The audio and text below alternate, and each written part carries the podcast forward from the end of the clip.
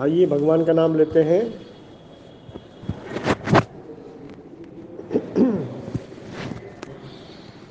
श्री राम।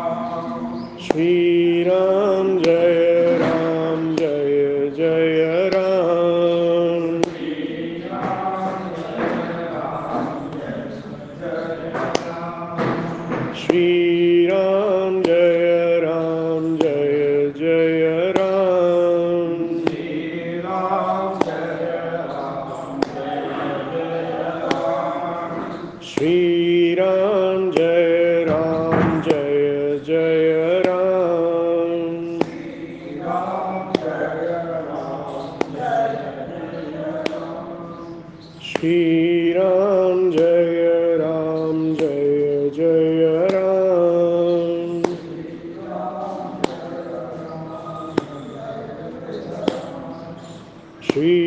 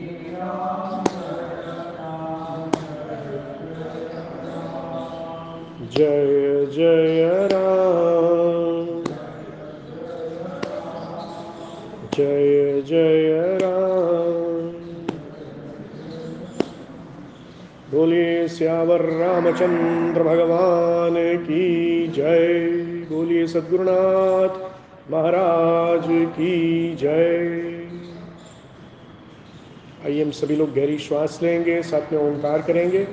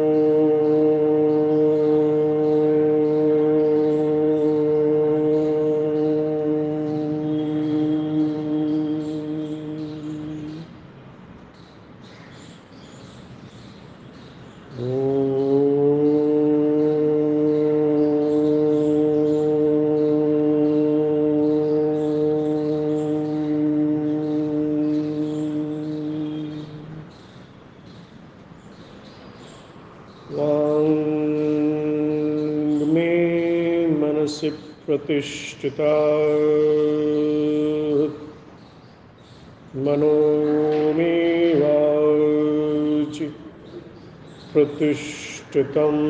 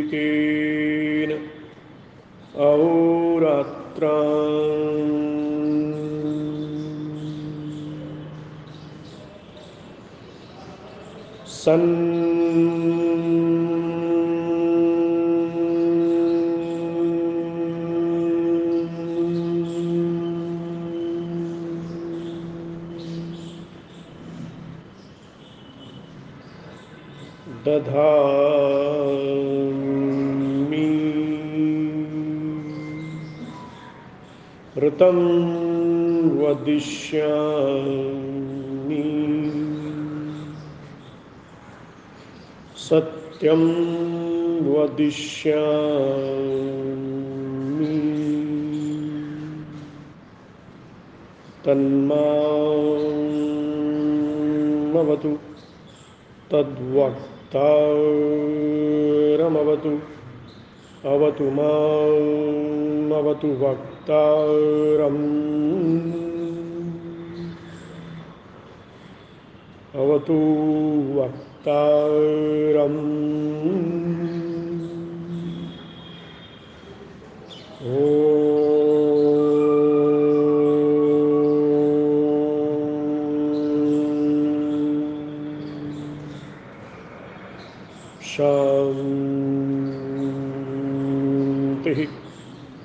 शान्तिः शान्तिः हरिः ॐ श्रीगुरुभ्यो नमः। हरिः ॐ नारायण नारायण नारायण। संत वृंद के चरणों में कोटि कोटि नमन। संतों के चरणों में ही रहना सही रहता है। क्योंकि संत भगवान का का भजनानंदी होता है। हम संतों के चरणों में रहकर ही आगे बढ़े। आइए, ये नवे अध्याय को हम देख रहे हैं। और कल हमने बहुत सुंदर ये श्लोक देखा, ये तेरवा श्लोक था कि भगवान के प्रभाव को जानने वाले अनन्य भक्तों के भजन का प्रकार। तो भगवान बताते हैं यहाँ, भगवान की वाणी स्वयं हमको सुनने को मिलती है। और यहाँ बड़ा स्पष्ट हो कि एक ही शब्द से, भगवान के एक एक शब्द से हमको गति मिलती है, सदगति मिलती है। और हमने यहाँ देखने की चेष्टा की है। एक एक शब्द के द्वारा क्या एक एक शब्द घटित हो रहा है? क्या हमारा मन शांत हो रहा है? क्या हमारा संतों के प्रति प्रेम और अगर कोई तो त्रुटि हो जाती है तो माफ़ी अवश्य मांगनी चाहिए।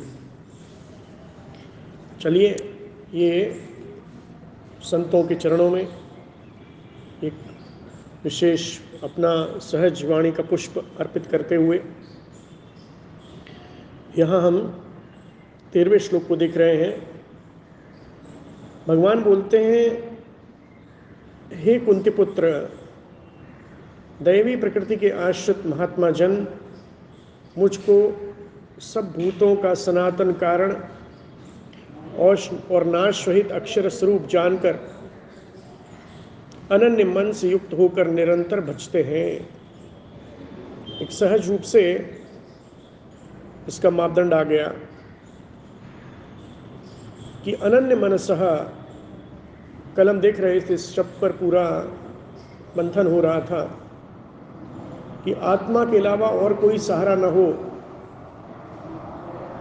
संतों के जीवन में हम देखते हैं। एक आम गृहस्थी संसारी के जीवन में कितने सारे होते हैं, कोई समस्या होती है। ऑफ़िस में कोई समस्या हुई तो अपनी पत्नी को जाके बोला, अपने भाई को बोला, किसी को बोला।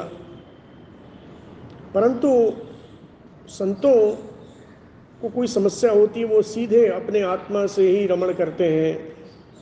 आत्मा से ही प्रेम, आत्मबल में ही रमण, एवं आत्म तत्व में ही उसी से सहारा मांगना, ये बहुत सुंदर शब्द है, अनन्य चेतसह अनन्य मनसह कल हम इसको देख रहे थे। आगे जो आने वाला श्लोक है, इतना सुंदर है कि जब पहली बार मैंने इस श्लोक को सुना तो पहली बार में ही मैंने उससे कोशिश की कि मैं कंठस्थ कर लूँ। जो श्लोक कंठस्थ हो जाता है, वो आप उसके अंदर प्राप्ति कर सकते हैं। ये स्थिति बन गई। यहाँ भगवान इतना सुंदर ये श्लोक बोलने वाले हैं कि प्राप्त कौन करेगा? जो सतत प्राप्त, सतत युक्त है, लगातार भगवान का कीर्तन कर रहा है। लगातार भगवान का कीर्तन करना, लगातार संतों के चरणों में रहकर गुरु प्रदत्त साधना करना आसान नहीं होता महाराज। उसके लिए बहुत गहन तपस्या, बहुत गहन मापदंड और बहुत ही कृपा चाहिए।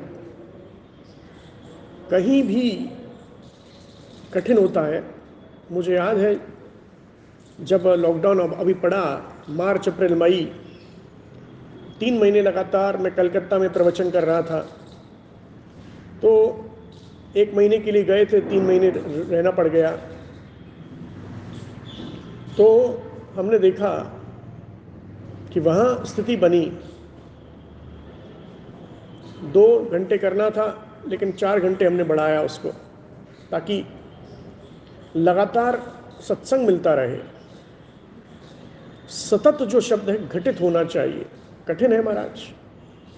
घटित कैसे होगा? सत्संगियों से पूछिए कैसे घटित होगा। सतत होना चाहिए। तो कोई भी गुण अगर सतत लाया जाए, मैं तो यहाँ तक कहता हूँ, जब तक 20 साल का सत्संग ना हो जाए, तब तक अपने आप को सत्संगी नहीं कहना चाहिए। जब तक 12 साल का भजन ना हो जाए, तब तक उसको संन्यास नहीं दिया जाता महाराज। बड़ी कठिन परीक्षाएँ हैं, युग है पूरा। तो आती हैं, समस्याएँ आती हैं। परंतु उस पर धीरे धीरे मंथन धीरे धीरे प्रयास कठिन है, बहुत कठिन है। सततम शब्द घटित करना बड़ा कठिन है। आइए, इस शब्द को घटित करने के लिए भगवान से प्रार्थना करते हैं। ये चौदवा श्लोक है। सबके हाथ में आप ले लीजिए प्लीज़ भगवद गीता, एक उनको भी दे दीजिए। ये चौदवा श्लोक रहेगा, नवे अध्याय का। आप भी ले लीजिए। हरिन भाई।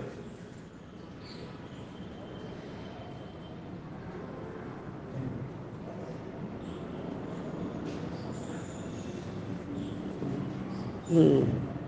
ढूंढिए जल्दी से। चौदवा श्लोक है।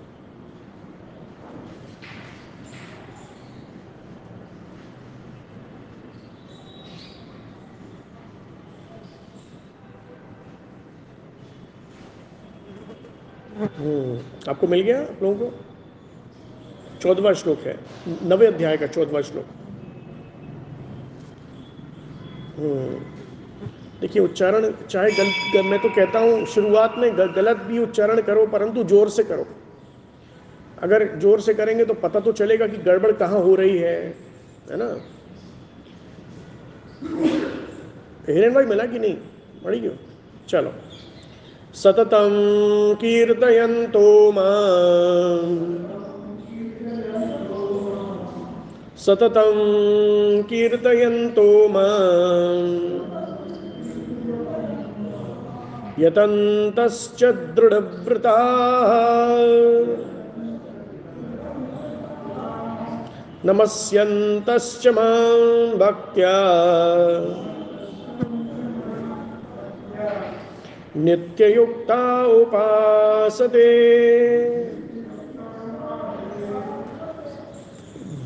दृढ़व्रताः सततम कीर्तयन्तः च यतन्तः, च माँ नमस्यन्तः नित्ययुक्ताः, भक्त्या माम उपासते।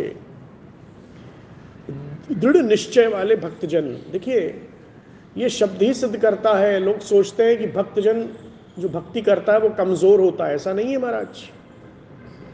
भगवान के शब्दों में रमण करें। भक्त बड़ा दृढ़व्रत होता है। आज स्वाध्याय किए स्वाध्याय में हम देख रहे थे, आशिष्टो दृढ़िष्टो बलिष्ठ। बुद्धि दृढ़ होती है। दृढ़ता कहाँ से आई? शास्त्र में दृढ़ता जो शब्द है, दृढ़ शब्द है वो बुद्धि के लिए प्रयोग किया गया। दृढ़ व्रता निश्चय है, व्रत है उसका। हमें संतों को देखकर हर्ष होता है। देखते हैं हम लोग, उन संकल्प से बैठे हैं वो एक। पूरा संकल्प लेकर, एक सहज संकल्प है। साधु का जीवन, संत का जीवन, सन्यासी का जीवन एकदम सहज रूप से दृढ़व्रत होता है। पूरी तरीके से ऐसी स्थिति जिसके कारण व्यक्ति पूरी तरीके से अपने अंदर प्राप्ति करे तो निश्चय दृढ़ होना चाहिए। और भक्त हमेशा दृढ़ व्रत का होता है। उसे निष्ठा की ज़रूरत नहीं है। निष्ठा की ज़रूरत तो ज्ञानी को या कर्मयोगी को है। यहाँ पर ज़रूरत ही नहीं है उनको। भक्त हमेशा दृढ़ व्रत होते हैं। और सततम कीर्तनत और इसीलिए वो सतत कीर्तन कर सकते हैं। श्रीमद् भागवत महापुराण को पढ़ने के बाद एक संत मेरे से बोले, कि स्वामी जी, देखो क्या लिखा है? श्रीमद् भागवत महापुराण में लिखा है कि वृंदावन में भगवान कृष्ण की, भगवान कृष्ण की बांसुरी बज रही है। बज रही है, वर्तमान में। ऐसा नहीं कि बज रही थी, बज रही है ऐसा। तो संतों के जीवन का ये विशेष प्रमाण हम देखते हैं। उनके जीवन में आप देखेंगे। आप करके देखिए जरा सा भी दृढ़ निश्चय नहीं हो पाता है। मुझे फ़ोन आ रहे हैं, स्वामी जी सुबह की साढ़े चार की ऑनलाइन क्लास में हम नहीं आ पा रहे हैं। आप कैसे इतनी जल्दी, पिछले वो दस चार, दस बारह महीने से आप जब से लॉकडाउन पड़ा है आप सबको सुबह साढ़े चार की क्लास दे रहे हो। हम तो उठ भी नहीं पाते हैं। आप कैसे दे रहे हो? तो देखिए, उसके लिए दृढ़ व्रत चाहिए हम सभी को। प्रार्थना होनी चाहिए। दृढ़ता होनी चाहिए। वो दृढ़ता कहाँ से आएगी? वो भगवान ही देंगे। वो कैसे देंगे? तो यहाँ भगवान ने स्वयं बोला, सततम कीर्तन बड़ा शब्द है महाराज। सतत शब्द ही बहुत बड़ा है।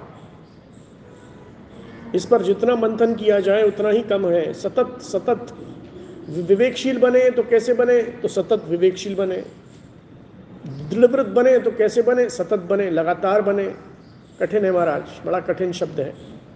इसको घटित करना होता है। ये शब्द ये विशेष रूप से, ये जो श्लोक है, इसको घटित करना होगा। तो यहाँ हम देखते हैं सततम कीर्तयंतो यतंत दृढ़व्रता। दृढ़वृत्ति है महाराज। जो भक्त होता है, वो तो दृढ़व्रत का होता है। कमज़ोर नहीं होता है। भक्तों को कमज़ोर ना समझे। एक बार हम सत्संग में बैठे थे, ऐसे ही जैसे लोग बैठे हैं, लेकिन ये तो तब भी एक आधिकारिक, अधिकृत रूप से सामने माइक है और ऐसे आप लोग बैठे हैं। कई बार ऐसा होता है कि किसी ने भोजन पे बुलाया तो पूछते हैं लोग प्रश्न पूछते हैं। एक एक ने पूछा स्वामी जी भक्ति करने वाले बड़े कष्ट में रहते हैं। मैंने कहा आपसे आके मीराबाई ने कहा था क्या? मीराबाई ने तो कभी नहीं कहा। नरसी भगत ने तो ने तो कभी नहीं कहा कि मेरे को कष्ट है। संतों ने तो कभी नहीं कहा कि आप कि उनको इतना बड़े स्तर पर है, है वो। महाराज कोई भी संत हो उसका आदर होना चाहिए। कोई भी क्योंकि बड़ा कारण है उसका। सतत चल रहा है उनका। सतत प्रयास कठिन है। देखिए, आपके पास तो कितने सारे सहारे हैं। पहले भी बात में, मैं बोला है बात। कोई कुछ गड़बड़ हो जाता है, कुछ चिल्ला के बोल देता है तो आप तो अपने, अपनी पत्नी से जाके बोलेंगे, देखो, उसने ऐसे बोला। तो छोटा बच्चा होता है अपनी माँ से जाके बोल देता है। पर संत संत किससे बोलता है? भक्त किससे बोलता है? भगवान से बोलता है। कठिन है महाराज ये कठिन है। आप सोच के देखिए, कितने सहारे हैं आपके पास।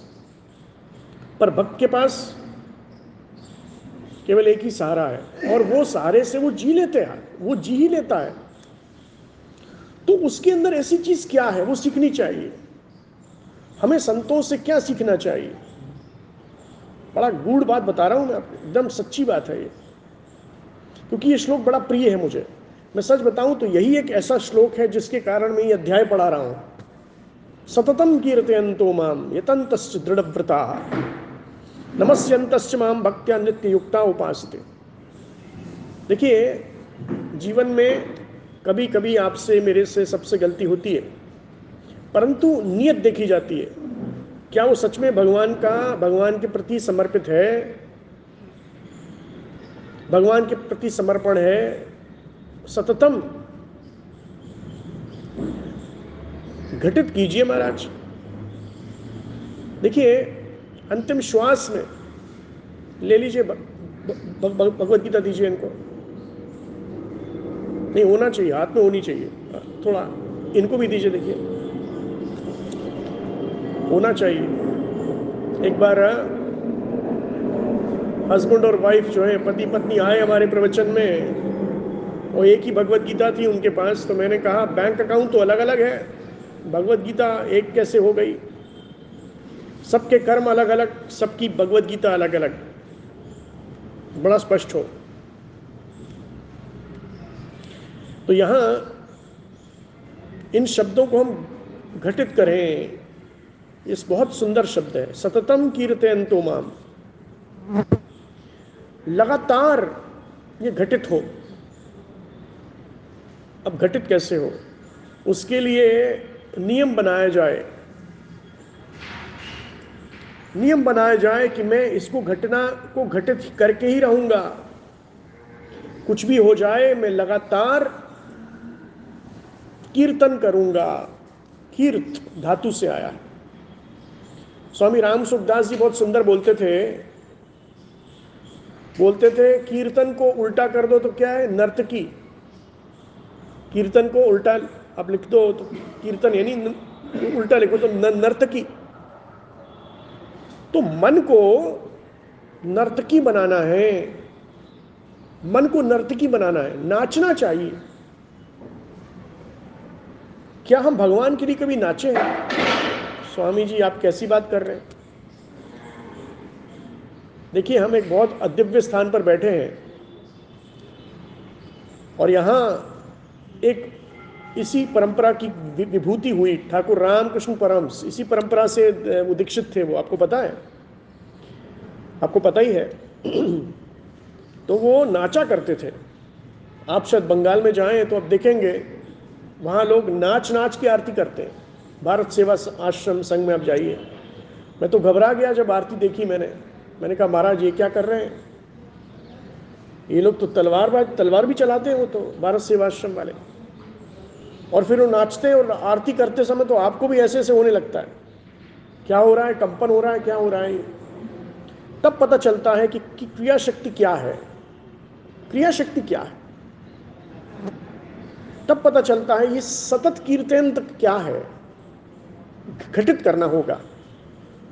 बहुत ही सुंदर शब्द है ये। इससे, देखिए, अगर ये नहीं होता तो संतों को हमें समझना बड़ा मुश्किल हो जाता। लगातार जुड़े हुए हैं वो। संत लगातार जुड़े हुए हैं। आप सोचिए, आप तो जरा से थोड़ी देर के लिए part time Sunday to Sunday थोड़ी देर के लिए आके बैठ गए परंतु यहाँ पर घटित करना बड़ा कठिन है। सततम कीर्त्यंत बड़ा कठिन है महाराज। मैंने अनुभव किया है।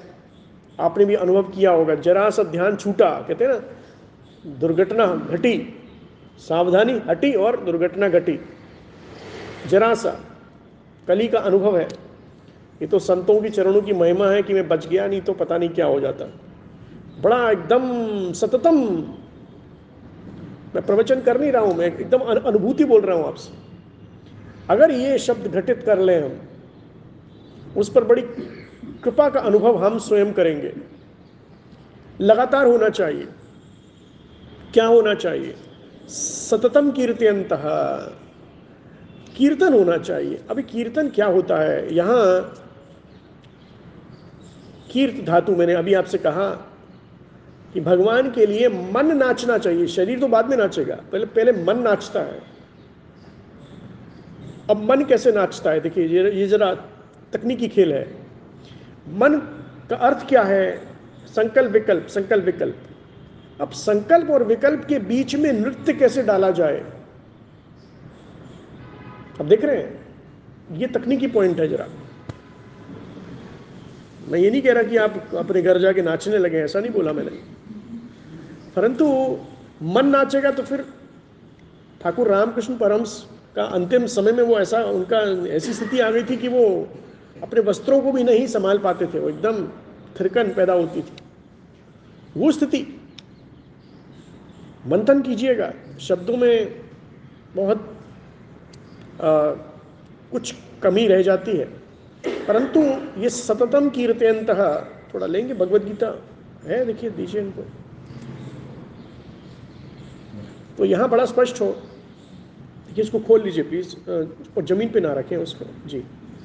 तो अब यहाँ बड़ा स्पष्ट हो कि वो स्थिति बने, सततम कीर्तयंत वो कैसे होगा? लगातार हमारा मन कैसे नाचेगा भगवान के लिए? उसके लिए प्रयत्न करना ही होगा।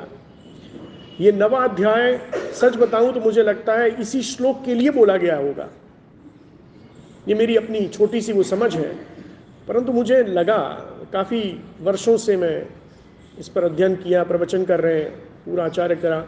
देखा कि कुछ श्लोकों को बोलने के लिए भगवान को अध्याय बोलना पड़ गया। तो ये वो एक श्लोक है, जिस पर पूरा अध्याय है।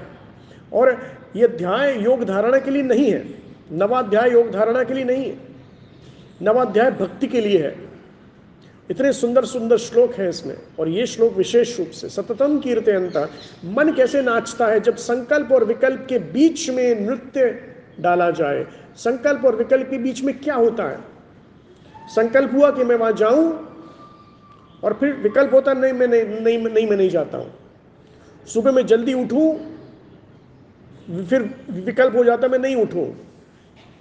तो संकल्प और विकल्प के बीच में भगवान आ जाए वो कैसे होगा? संकल्प और विकल्प के बीच में भगवान कैसे आ सकते हैं? तो यहाँ बोला गया यतन तस्च यत्न करना है। महाराज एक एक शब्द किरीट की तरह जड़ा हुआ है भगवत गीता में। यत्न करना है हमको। हमें जुड़ना है। और कैसे वो जुड़ना है? यतन यत्न करना है उसके लिए कि संकल्प संकल्प ही रहे, विकल्प ना बन जाए। देखिए, ये संतों का पूरा जीवन ही संकल्प वाला होता है। एक बार जब हम नए नए सन्यासी बने थे तो हमें व्रत करने का बड़ा शौक था। इसका व्रत कर रहे हैं, उसका व्रत कर रहे हैं, वो उपवास कर रहे हैं। हमारे गुरु भाई जी बोले, अरे, क्या व्रत करते हो? तुम्हारा तो जीवन ही संकल्प वाला है। क्या उसमें पूरा जीवन ही व्रत वाला है? उसके लिए क्या व्रत करना? तो बड़ा स्पष्ट है कि ये शब्दों में हमें गहराई ढूंढनी होगी। यतंतश्च। यत्न करने से संकल्प और विकल्प कम हो जाते हैं। संकल्प तो होता है, विकल्प नहीं उठता है। अगर यत्न होगा, अब यत्न कैसा होगा? यत्न कैसा होना चाहिए? यत्न ऐसा होना चाहिए कि आपके जीवन में जो भी आप प्रयत्न कर रहे हैं उसमें संकल्प तो बना रहे, संकल्प उठे, लेकिन आध्यात्मिक संकल्प, भगवत संकल्प। देखिए, अब संकल्प और भगवत संकल्प में थोड़ा अंतर है। जब अध्ययन में कर रहा था तो मैंने देखा कि संकल्प होता है, उसमें स्वार्थ होता है। मेरा मकान बन जाए, मेरी दुकान हो जाए, मेरा आश्रम बन जाए, ये हो जाए, वो हो जाए। एक बार एक संत मेरे पास आए, स्वामी जी, मुझे अपना आश्रम बनाना है। मैंने कहा, आपका आश्रम तो नहीं बनेगा, भगवान का आश्रम ज़रूर बन जाएगा। अब संकल्प आप लीजिए कि भगवान का आश्रम बनाना है। तो बोला स्वामी जी, बिल्कुल शाब्दिक। तो संकल्प जो है वो शाब्दिक है। शब्द बदल दीजिए। ये देखिए, संतों के चरणों में बैठकर ही मैं ये सब सीखा हूँ, इसलिए हमें तो संत के चरणों में ही हम रहना ही सबसे बढ़िया है। प्रधान सेवक से भी ये सीखना चाहिए, वो तो संतों को देखकर सबसे पहले वो चरणों में ही जाते हैं। अब यहाँ बहुत स्पष्ट हो। ये शब्द कैसे घटित हो? तो संकल्प को भगवत संकल्प में कैसे मिलाना है? ये ये, ये एक वस्तु आ रही है कि मेरा कुछ नहीं बनने वाला। जो मकान आपने बनाया है वो सच बताऊँ वो आपने नहीं बनाया। ये भी एक वस्तु है। वो उसी का संकल्प था समष्टि संकल्प था और वो हो सकता है घटित हो सकता है। घटना घटित हो सकती है अभी घटना घटित हो सकती है। यहाँ पर हमें और और गहराई से उतरना है। और वो गहराई क्या है? वो गहराई है, यत्न के साथ साथ दृढ़वृत्ति होना चाहिए। दृढ़व्रता। यानी कि केवल करने से नहीं होगा, यत्न करने से नहीं होगा, यत्न के साथ साथ दृढ़ता भी होनी चाहिए। वो दृढ़ता क्या है? वो दृढ़ता है कि कोई भी भक्त को या संत को कमज़ोर ना समझे। कमज़ोर तो हो ही नहीं सकता, जो भगवान का नाम ले रहा हो, वो वो कमज़ोर हो सकता है। जो सब कुछ छोड़कर बैठा है, वो कमज़ोर नहीं हो सकता। जो अस्तित्व से ही मांग रहा है, वो कमज़ोर नहीं हो सकता। जो केवल भगवान से ही मांग रहा है, वो कमज़ोर कैसे होगा? परंतु हम उसे कमज़ोर मानते हैं। अरे, ये तो भक्त है, अरे तो सत्संगी है तो कमज़ोर होगा। ऐसा नहीं है। मैं कभी भी कमज़ोर शरीर वालों के तो कभी भी आपको ध्यान रखना चाहिए। बड़े बड़े संत हुए, गुरु गोलवलकर जैसे, दिखने में तो ऐसा लगता था कोई धक्का मार देगा, मर जाएँगे वो। परंतु हिंदू चेतना इतनी मज़बूत, इतने मज़बूत। यहाँ पर वो स्थिति कहाँ से आती है?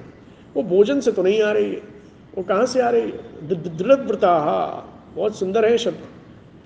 इनको अगर हम घटित कर पाए तो ये नवाध्याय सुनना सुनाना सफल हो जाएगा। नमस्यंत माम भक्त्या नित्य युक्ता उपासते। ये नित्य युक्त शब्द भगवान बहुत बार बोलते हैं। युक्त यानी जुड़ना। अब किससे जुड़ना? नित्य युक्त यहाँ बोला गया धीरे धीरे मेरे ध्यान में रहना। हमें याद रखना चाहिए, ये नवाध्याय योग धारणा के लिए नहीं है। तो यहाँ ध्यान धारणा समाधि की बात नहीं है। भगवान को देखने के लिए जैसे आप लोग कभी अयोध्या गए हो तो वहाँ जाएँ कभी। सब जाएँगे तो राम मंदिर बन रहा है सब देखने जाएँगे एक बार तो। तो वहाँ एक सुंदर स्थान है कनक महल करके कनक महल। जब भगवान राम और सीता का जब पाणी ग्रहण हुआ था तो पहली बार वो वहाँ जाके आ, आसन उन्होंने वो लगाया था। तो वहाँ आज भी कम से कम दो तीन घंटे बैठने के लिए लोग जाते हैं केवल। देखने के लिए, भगवान की छवि देखने के लिए जाते हैं। ओरछा की रानी ने वो बनवाया और इतना सुंदर है वो कि देख, नैना विराम है महाराज। बिल्कुल देखते हैं तो देखते रह जाए ऐसा। जैसे द्वारकाधीश को हम देखते हैं तो देखते रह जाते हैं। ये स्थिति बने। अब देखने के लिए ये शब्द देखिए नित्य युक्ता घटित होता है। नवे अध्याय में तो भक्ति का ही प्रयोग करेंगे क्योंकि भक्ति के लिए ही ये पूरा अध्याय पूरा श्लोक बोला गया। यहाँ बहुत सुंदर शब्द है उपासते नित्य युक्ता उपासते। बार बार भगवान के पास जाके बैठना। मुझे याद है कि एक बार आ, पहली बार अपने अंत प्रेरणा से मैं एक बार महादेव के मंदिर में जाके बैठा, बहुत पुरानी बात है। क्यों बैठा पता नहीं, पर बैठा तो अंत प्रेरणा से जब आप बैठते हैं तो भगवान के पास बैठना, एक होता है मनुष्य के पास बैठेंगे तो हो सकता है रागद्वेश हो सकता है। परंतु भगवान के पास बैठना, संतों का संग करना, उससे लाभ क्या होता है देखिए। लाभ बड़ा होता है। संत हो या भगवान हो, उनमें रागद्वेश नहीं होगा। और जिस वस्तु के पीछे, व्यक्ति के पीछे रागद्वेश नहीं है आसपास, उसमें बहुत बड़ी चीज़ है कि वो आपको आपसे जोड़ देगा। आप ही को आपसे जोड़ देगा। यानी कि आपको किसी भी दूसरी वस्तु की ज़रूरत नहीं पड़ेगी। बहुत सुंदर हो गया। इस शब्दों में हमें घटना घटित होते हुए देखना है। ये देखिए, जिनके हाथ में है भय भगवद गीता देखिए सततम कीर्तयंतो माम यतंत दृढ़व्रता नमस्यंत माम भक्त्या नित्य युक्ता उपासते। ये भक्तों की बात हो रही है। माम भक्त्या, मेरे भक्त मेरे भक्त कैसे होते हैं? तो ग्यारहवें अध्याय में, अंतिम श्लोक में, पचपनवें श्लोक में, ग्यारहवें अध्याय में बोलते हैं, भगवान कैसे होते हैं? जो भक्त होता है उसकी बारे में पूरी परिभाषाएँ हैं महाराज। अगर हम देखने जाएँ तो एक एक श्लोक खुलता चला जाता है। आइए थोड़ा सा उसका आस्वादन लेंगे कि भगवान का भक्त कैसा होता है। तो बोलते हैं, मद भक्तो माम एव सर्व प्रकार ही सर्वात्मना सर्वोत्साही भजते इति मद भक्त्या। भगवान का अगर भक्त अपने आप को हम बोलते हैं तो उसके तीन चीज़ें होनी चाहिए। सर्व प्रकार ही हर प्रकार से शरीर मन बुद्धि से सबसे, सर्वात्मना सब में देखना, भगवान को सब में देखना और सर्वोत्साहीन और उत्साह होना चाहिए। हर प्रकार से उत्साह होना चाहिए। शरीर मन बुद्धि तीनों का उत्साह, बड़ा गहरा है अगर इस पर मंथन करने जाएँ कि भगवान की परिभाषा और भक्तों के, भगवान के भक्तों की परिभाषा। तो माम भक्त्या तो भगवान का भक्त कैसा होता है? यहाँ भगवान भाष्यकार तो बहुत सुंदर बोल देते हैं। बोलते हैं, सततम सर्वदा भगवंतम ब्रह्म स्वरूपम माम कीर्तयंतो यतंत च। इंद्रिय उपसंहार शमदम दया अहिंसादि लक्षण ही धर्म ही प्रयंततः च दृढ़व्रता दृढ़ स्थिर चांचल्यम व्रतम येषाम ते दृढ़व्रता। कोई चंचलता नहीं है, स्थिरता है। और जितना व्यक्ति स्थिर होगा, उतना पवित्र होगा, ऐसा माना जाता है। जितनी चंचलता हो रही है हम, हमारे के अंदर, हमारे मन में, उसका कारण है, हम उतने ही अपवित्र होते चले जाते हैं। हम समाज में देख रहे हैं, वैचारिक रूप से व्यक्ति इतना अस्थिर क्यों हो रहा है? क्योंकि उसकी पवित्रता उतनी बढ़ नहीं रही है, हो नहीं रही है, कम हो रही है। और स्थिरता के लिए संतों को देखिए, एकदम आसन से धोते हैं महाराज। बैठ गए तो बैठ गए, चल रहे हैं तो महाराज परिव्रजन हो रहा है, ज़बरदस्त परिव्रजन। यहाँ बड़ा स्पष्ट हो, वो स्थिति हमारे अंदर बैठनी चाहिए। स्थिति का आधार क्या है? कि ये ये यतनत यत्न होना बार बार यत्न होना, यत्न किसका होना है? मेहनत किस पर करनी है? भक्त किस पर मेहनत करता है? वो इंद्रिय उपसंहार पर। इंद्रिय की उपरति उपरति यानी मन का काबू में आना कैसे होगा? तो आदि शंकराचार्य जी वो तत्वबोध में कहते हैं, स्वकर्म अनुष्ठानम एवं अपना कर्म को निश्चित कर लीजिए। यही कर्म मुझे करना है। और फिर उसमें अनुष्ठान रहित, क्या कहते हैं उसे, अनुष्ठान सहित करते रहिए उसे लगातार। अनुष्ठायत अनुष्ठान। लगातार उसी में रहिए, रमे रहिए। लोग मुझसे कहते भी हैं, स्वामी जी, आप छः छः घंटे ऑनलाइन क्लास दे रहे हो। आपको क्या मिलता है? मेरे का स्वकर्म अनुष्ठान हो रहा है। अपना अनुष्ठान तो हो रहा है। लॉकडाउन में महाराज चार चार घंटे हम लोग कर रहे थे। बड़ा आनंद आ रहा था। क्या मिला? अरे, अनुष्ठान तो हो गया। उपरति तो हुई। मैं मुस्कुराता रहा। एक ही शिकायत। स्वामी जी मुस्कुराते रहते हैं। अरे भाई, मुस्कुराहट के पीछे प्रसाद है, प्रसाद बुद्धि। सेटल्ड माइंड वही मुस्कुरा सकता है जिसका मन एकदम स्थिरता में बैठे और वो बैठने की, देखिए ये ये स्थिति, जो सत्संगी होता है वो एक एक स्थिति में आ जाता है। लगातार आप स्थिति में आ सकते हैं। और यहाँ बहुत सुंदर बोल दिया, यतंत, यत्न कौन कर रहा है? किसका यत्न करना है? मेहनत कहाँ करनी है? बड़ी मेहनत करनी है महाराज। हम सोचते हैं भक्त मेहनत नहीं करते हैं। भक्त तो सबसे अधिक मेहनत करते हैं। भक्त मेहनत कैसे करते हैं? अपनी इंद्रियाओं को काबू करना आसान है। इंद्रिय उपसंहार, शम, दम, दया, अहिंसा, ये संपत्तियाँ हैं। पर इन, ऐसी संपत्ति को संभाल के रखना सबसे कठिन है। पैसे को तो आप बैंक में रख दोगे, लेकिन मन को कहाँ रखोगे? साधक बने महाराज। सत्य सनातनी धर्मावलंबी पैदा होते ही साधक होता है। पर हम भूल गए हैं। मिस्टर कोरोना आए थे बताने के लिए, तुम साधक हो भाई, भजन करो, बाहर नहीं जा सकते तो अंदर आओ। बिल्कुल सीधी बात है। और जो सत्संगी था, जो भजन कर रहा था, वो तो बड़ा और उसके लिए तो वो अमृत हो गया। वाह भाई, वाह, एकांत मिल रहा है, बहुत बढ़िया। पेट्रोल बंद, ट्रेन बंद, प्लेन बंद, बढ़िया है तो और अंदर जाने का मौका मिल रहा है। लॉकडाउन में तो संत लोग बड़े खुश थे। वाह भाई वाह बहुत बढ़िया हो रहा है। भगवान की लीला लीलाधर की लीला हो रही है बढ़िया है। क्योंकि ये यत्न करने वाला जो है यत्न करने वाला कौन है? ये यत्न करने वाला वही है वही अंदर का वो यत्न करना है। बाहर का यत्न करके तो, तो देख देख लिया आपने। सौ रुपए की मेहनत की लेकिन सौ रुपए मिले नहीं कभी नहीं मिले।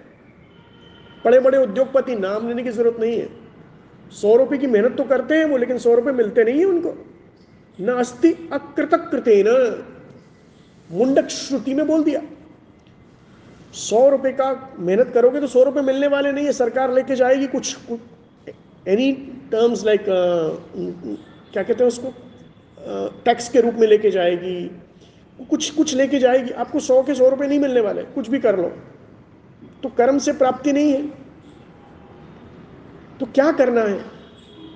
उसके लिए बहुत बड़ा ये शब्द आया, इंद्रिय उपसंहार शम दम दया अहिंसादि लक्षण ही धर्म ही प्रयंतता, धर्म के लिए प्रयत्न करना है। अगर गलती हो जाए गौ माता के प्रति, संत के प्रति, गंगा के प्रति, गायत्री के प्रति तो तुरंत क्षमा मांगनी चाहिए। प्राश्चित तुरंत परिमार्जन करें। और ये भी यत्न है, प्रयत्न है ये। ये प्रयत्न है। तो प्रयत्न की, किसका करना है? यहाँ पर बड़ा स्पष्ट है, प्रयत्न करना है, क्योंकि ये प्रयत्न करते ही संकल्प संकल्प बना रहेगा, भगवत संकल्प से मिल जाएगा। तो फिर आपका मन कीर्तन करेगा, सततम कीर्तनता है तो ये घटना घटित हो जाएगी। ये घटना है जो घटित अभी हुई नहीं है, लेकिन हो सकती है। सततम कीर्तनता लगातार मेरा मन भगवान के लिए नाचे। ये स्थिति बहुत सुंदर श्लोक है महाराज। इस पर खूब मंथन हम और भी कर सकते हैं। अब देखिए, यहाँ पर बोला गया, दृढ़ व्रता का मतलब क्या है? स्थिरम अचांचल्यम व्रतम ये शाम ते दृढ़ व्रता। तो व्रत किसका लेना है? अन्न नहीं खाना, चलिए मैं भी कर रहा हूँ नवरात्र, कोई बड़ी बात नहीं है। लेकिन अन्न ना खा के और भी उसमें गलती अगर हो रही है तो उसमें और माफ़ी मांगी जाए, पराश्चित किया जाए, परिमार्जन किया जाए, और यहाँ जो शब्द बोला गया, स्थिर, स्थिरता लाई जाए, पवित्रता लाई जाए, ये दृढ़ वृत्ता है दृढ़ वृत्ता है इसमें। दृढ़ वृत्ता कहाँ से आई? दृढ़ता कहाँ से आ रही है? भक्त की दृढ़ता कहाँ से आ रही है? भक्त इतना मज़बूत कैसे हो गया? देखती देखते अपना राज्य पाठ सब छोड़ दिया मीराबाई ने, फिर भी कभी जाके देखिएगा महाराज, मेड़ता में, मीराबाई का महल। सच बताएँ, आज की अट्टकाला, अट्टालिका भी उसके सामने, प्रासाद भी उसके सामने फेल हो जाता है। वो सब छोड़कर क्या मिल गया उसको?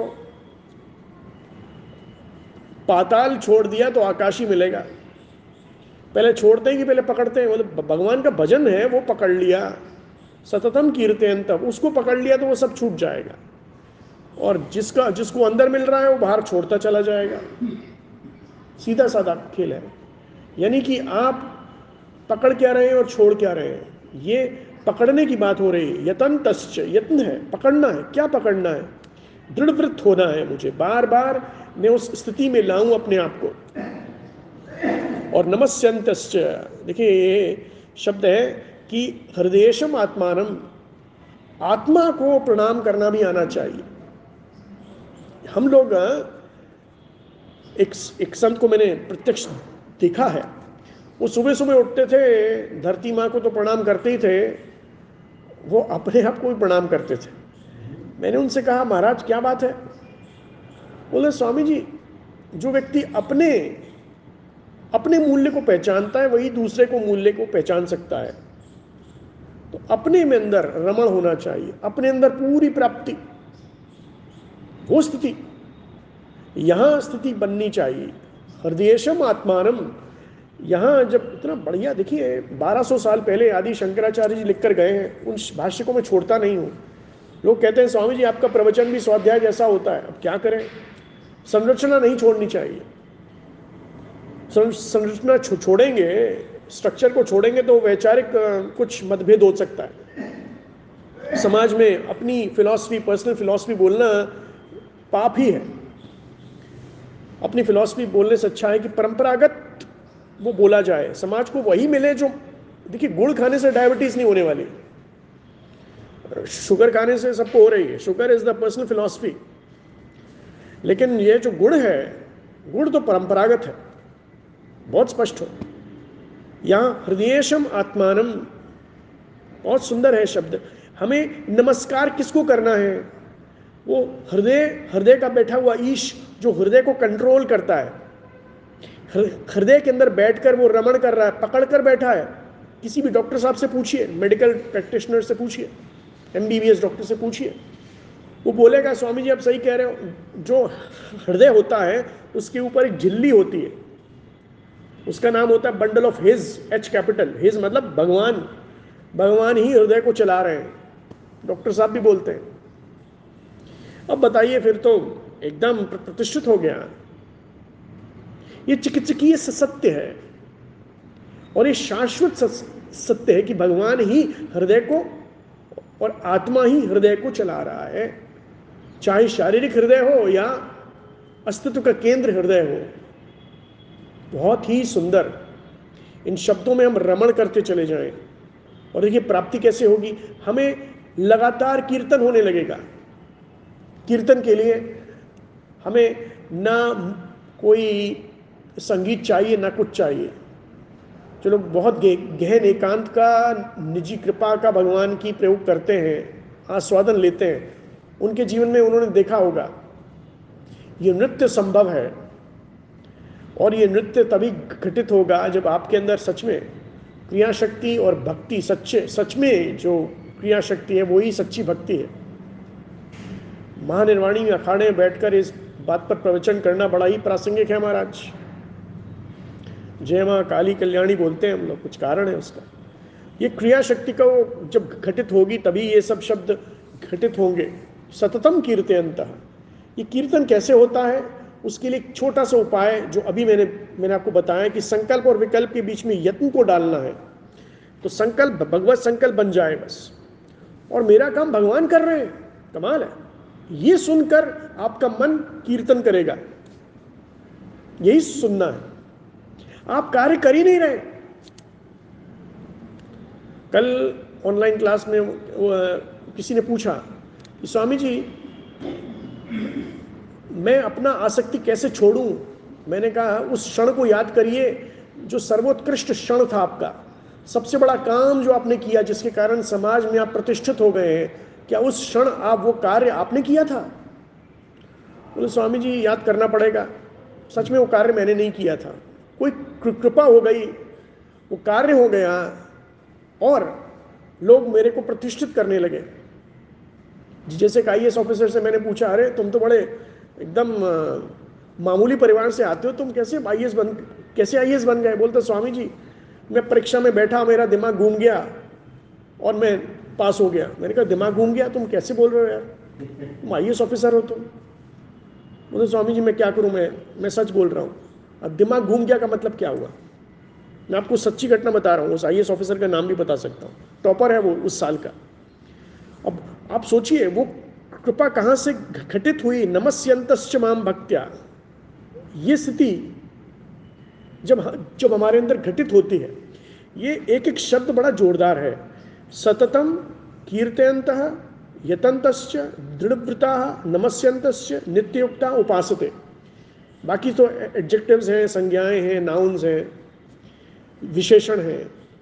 परंतु इन शब्द को शब्द को हम घटित करने के लिए एक सहज उपाय है।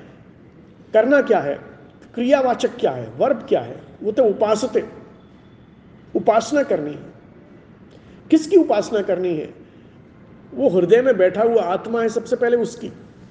इसीलिए वो संत ने अपने चरण छूने पहले चालू किए। अपने को हम मूल्य दें सबसे पहले। जो अपने को मूल्य नहीं दे सकता, वो कभी भी किसी को मूल्य नहीं दे सकता। बड़ा स्पष्ट है। हमें अपने को मूल्य देना ही होगा। ये भगवान ने बहुत बड़ी भक्ति बता दी है, ये आत्मा की भक्ति है। आत्मा की पहली विभूति है भगवान की, अहम आत्मा गुणाकेश। किसी ने एक बार रमन महर्षि जी को देखा, वो आनंद जी को जरा उठाइए, वो सो गए। हाँ नारायण नारायण। अभी यहाँ पर ये ये ये उन्हीं का श्लोक है इसीलिए। बहुत सिद्ध संत है महाराज। नारायण नारायण। हाँ तो रमण महर्षि एक बार भगवत गीता पढ़ रहे थे तो उनसे किसी ने पूछा, अरे महाराज, आप तो सिद्ध संत हैं, आप तो चरम चरम जन्म है आपका लास्ट बर्थ है आपकी, सब मानते तो आप भगवत गीता क्यों पढ़ रहे हैं? वो बोले, मैं भगवत गीता इसलिए पढ़ रहा हूँ, ये देखने के लिए कि मेरे लिए भगवान ने क्या बोला है। मेरे लिए, यानी आत्मा के लिए, शरीर के लिए नहीं, रमण महर्षि के लिए नहीं, आत्मा के लिए। हृदयशम आत्मानम। बहुत सुंदर है ये। इस श्लोक के द्वारा हमें एक चीज़ तो पता चल जाती है कि भक्ति अगर सच में जो भक्ति है, जिन लोगों ने विवेक चूड़ामणि पढ़ रखी है, उसमें आता है स्वस्वरूपानुसंधानम भक्ति विधीयते अपने स्वरूप का अनुसंधान कीजिए। हम आ रहे हैं मंदिर में मंदिर में जाना चाहिए, मैं भी जाता हूँ। सब सब करना चाहिए। क्योंकि भगवान ने कभी उत्तर दिया ही नहीं। कि सगुण की उपासना करो या निर्गुण की उपासना करो, बारहवें अध्याय में अर्जुन पूछते हैं। कभी नहीं उत्तर दिया। भगवान ने नहीं बोला कि सगुण की उपासना अच्छी है या निर्गुण की उपासना अच्छी है। लेकिन उसके बीच में मैयावेश मनो ये माम नित्य युक्ता उपासते। आता है ना वहाँ पे भी? तो मैया तो नित्य युक्ता वहाँ भी बोला और यहाँ भी भगवान नित्य युक्त ही बोल रहे हैं। बहुत ही सुंदर है महाराज। ये एक एक ऐसी वस्तु हमको यहाँ मिल जाती है। देखिए, जो लोग सतत कहीं ना किसी किसी सत्संग से जुड़े हुए हैं, उनकी भाषा में भी वही शास्त्र आ जाता है। उनकी भाषा में ही लालित्यपूर्ण सुंदरता आती है। वो कभी गलत नहीं बोलेगा, अपशब्द नहीं बोलेगा, गाली नहीं देगा वो। अगर पक्का सत्संगी है, और सत्संगी की परिभाषा मैंने बता दी 20 साल का सत्संग हो जाए, उसके बाद बोलिए कि मैं सत्संगी हूँ। 12 साल का भजन हो जाए, तब बोलिए मैं सन्यासी हूँ। जब जब हो, नहीं तो ऐसे तो नहीं चलेगा। युग पूरा पूर्ण होना चाहिए।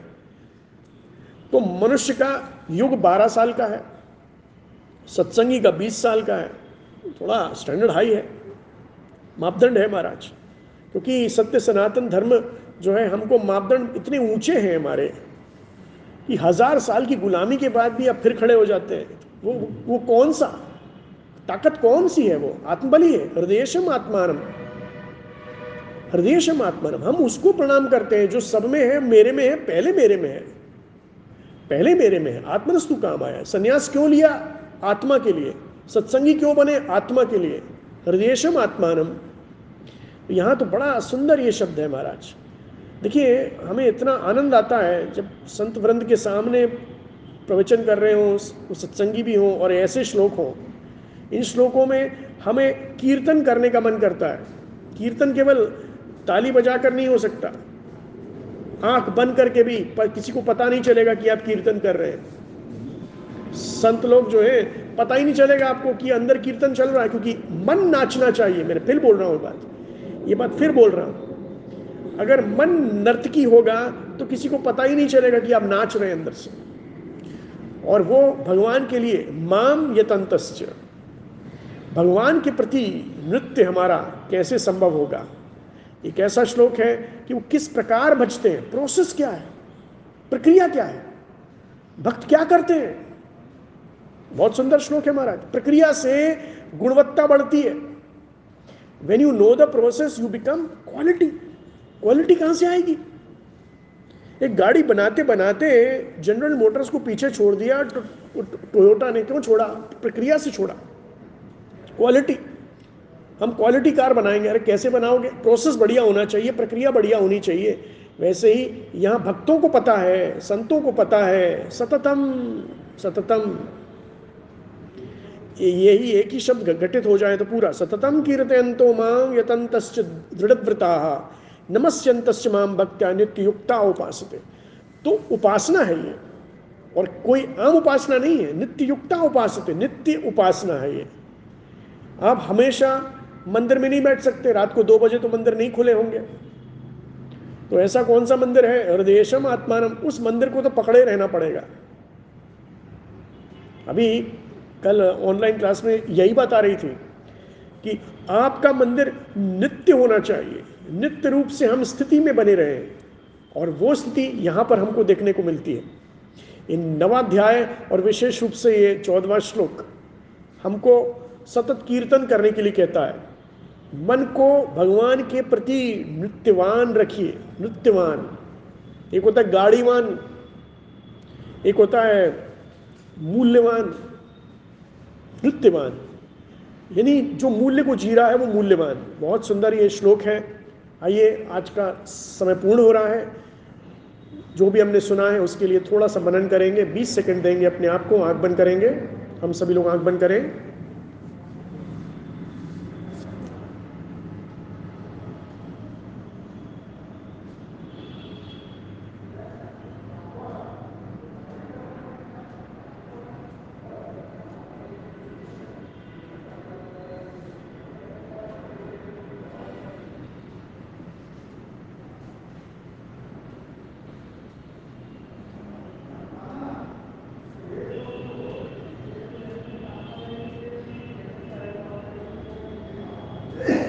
हम सभी लोग गहरी गहरी श्वास लेंगे साथ में ओंकार करेंगे।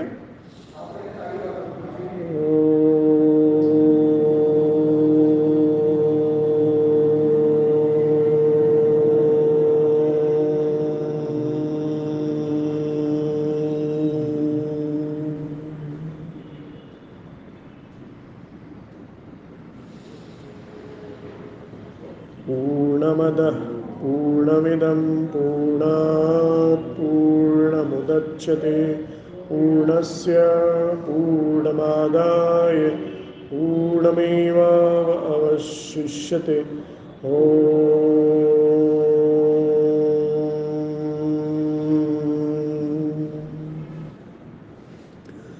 शांति शांति शान्तिः सद्गुरुवे नमः।